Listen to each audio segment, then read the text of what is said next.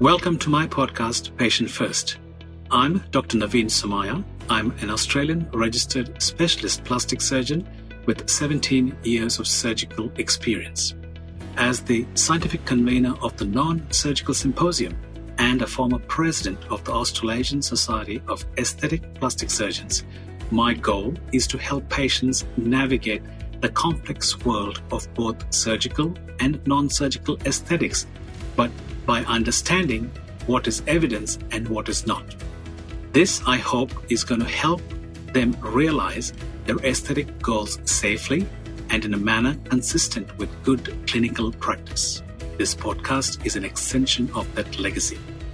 My aim is to empower you to make the most educated decisions about your choices concerning your face and body aesthetics and your safety. Each episode, I will be bringing to you cutting edge science and exploring surgical procedures in a modern, evidence based approach to aesthetics.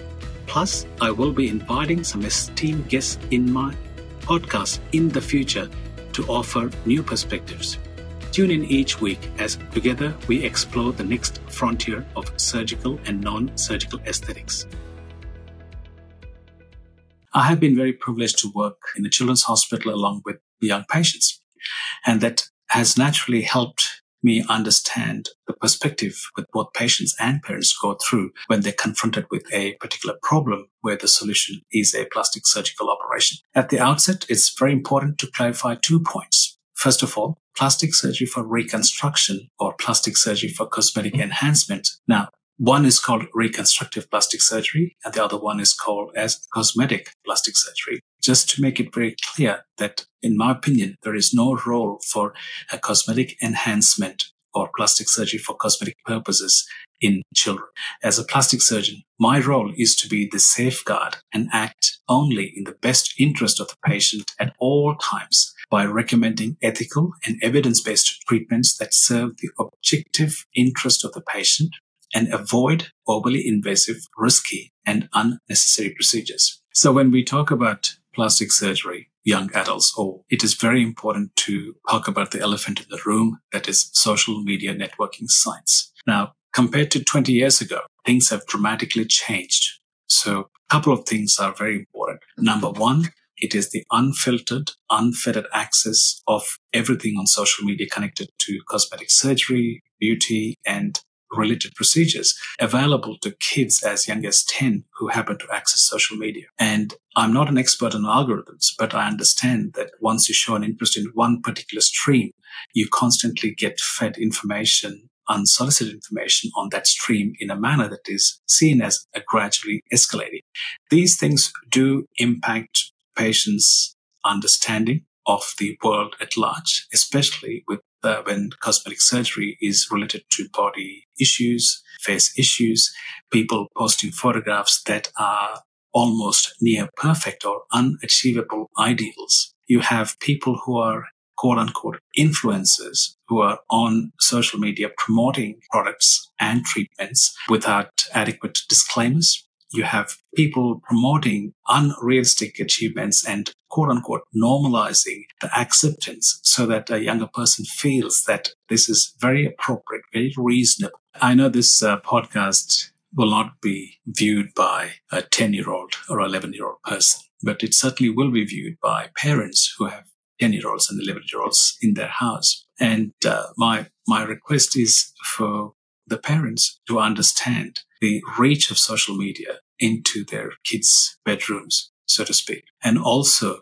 into their lives. The information that is uncensored, unfiltered, unfettered, access to body transformations, access to ideals of face and body beauty that in some cases may be extreme, in some cases unrealistic. And it is time to have a very honest conversation about the impact of social media and ensure that you have safety safeguards built in that prevent this extraordinary exposure to cosmetic surgery, body image issues, and other issues concerning face and body beauty that in some cases are not necessarily helpful. And uh, this is something that I would encourage all parents to consider and have a open approach to dealing with this issue, which, as we know, will progressively get worse with time because of the access of social media body image issues and body modification and body beautification issues. Patients have to be informed formally that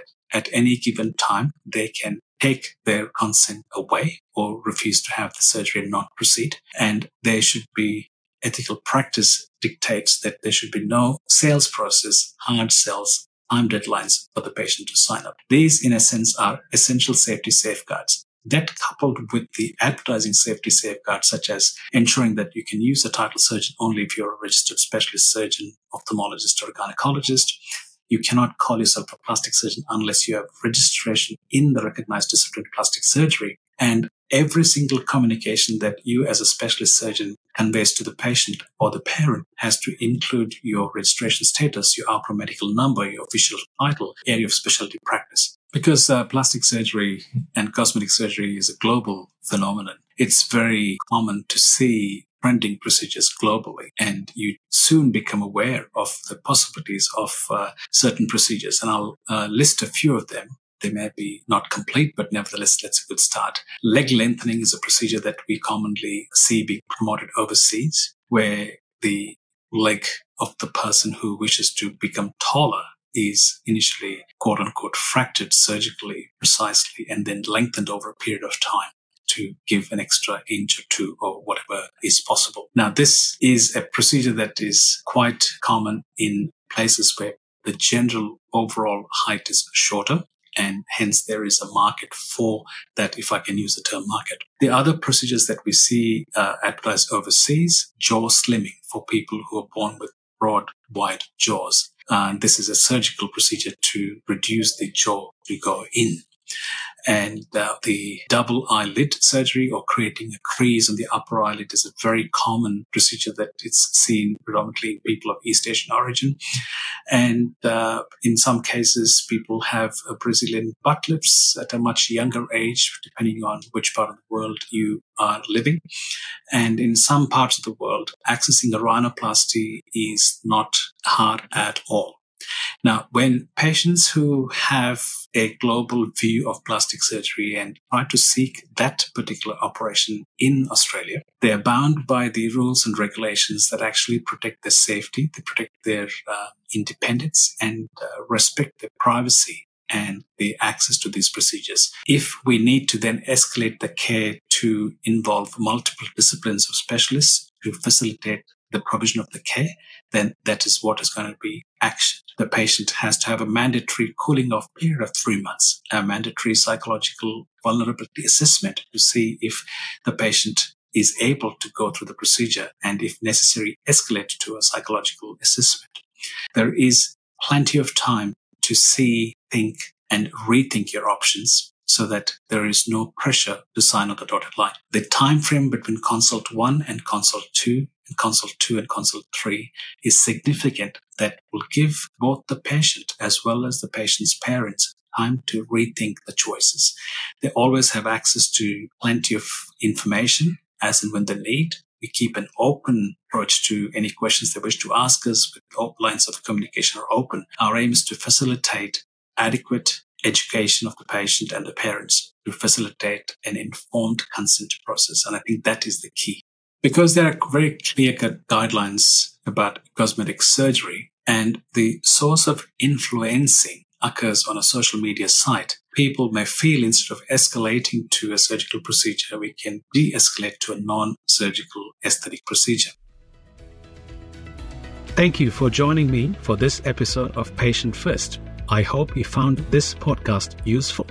Remember, I'm always listening, and if you have any questions you would like me to answer on the show or upcoming episodes, please connect with me via my clinic website. Thank you.